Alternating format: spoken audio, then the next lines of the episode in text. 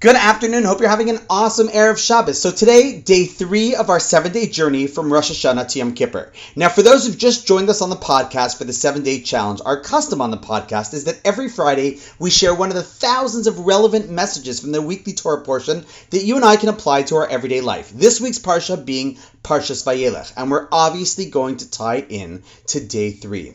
So this parsha, it's a big one because Moshe turns 120. That's why we wish people to live until 120, just like Moshe. And in this week's Parsha, it literally is the last day of his life. We're reading his final words, his farewell speech to his people. It's pretty amazing when you think about it. And I want to point out a few words that give us a subtle hint to the purpose of life, in line with day three of our seven day challenge, and the next key to our process. See, the Parsha starts with the words Vayelech Moshe, and Moshe went, meaning at 120, Moshe is still going, he's still doing. He has a speech to make and a purpose to still live for.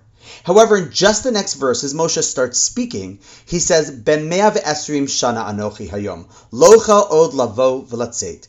Hey, Chaver, listen, today is my 120th birthday, and I can no longer go and come places. Now, why does he have to say that? When we study Torah and the speeches of great people, it's because every word is important. So, what's the Torah trying to communicate to us, even 3,000 years later, by sharing with us these words? How Moshe went and then said, I can no longer go and come. So the commentaries explain that Moshe's time on this planet was done when he could no longer do anything. Until now, he was able to come and to go and to get things done, but now he's telling the Jewish people that he was no longer able to. And why is this important? Well, because it frames the third step of our journey. The first step was creating the vision. The second step was identifying what the brushstroke is that you could first paint. The first piece of the puzzle that you can put into place. The first action you could take. But there's a fundamental piece that one then has to ensure happens that they actually do it.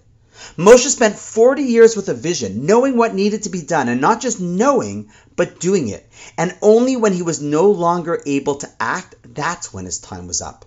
And so too with us. Vayelech Moshe, and Moshe went, and so too we, you and I, must go. We must do what we resolved to do. There are many people who think they want to do something, but if they really wanted to do it, they would do it. Rather, they want to want to do it. And that, my friends, never gets anyone anywhere. A rabbi who spoke my shul this Rosh Hashanah, Rabbi Feigenbaum, reminded me of something I said years and years ago. It was a riddle. If you have three frogs on a lily pad and one of them wants to jump off, how many frogs do you have left? What's the answer? Three. Wait, Rabbi, didn't you say one of them wanted to jump off? Yeah, correct. He wanted to, but that's not enough. He has to jump off in order for there to only be two left. So often we're so close. We do the work to identify the honest step that we could take towards creating the personality, family, future that we want, but we just forget one really obvious step to do it. The best way to get something done that you want to do is to start doing it. And that's why the first word spoken to God, by God, to Avram was Lech, go. Avram, we have a vision of how to change this life, how to change the world. He had a clear understanding of the next steps he had to take, but if he didn't Lech, didn't go, didn't take the step, nothing would have happened. But on the flip side, by just taking that one step, Look at the miraculous transformation that's still going on to this very day. It's amazing, no? That, my friend, is step number three. Check in with yourself, assuming you've done step one and step two, and now see if you're actually doing step three.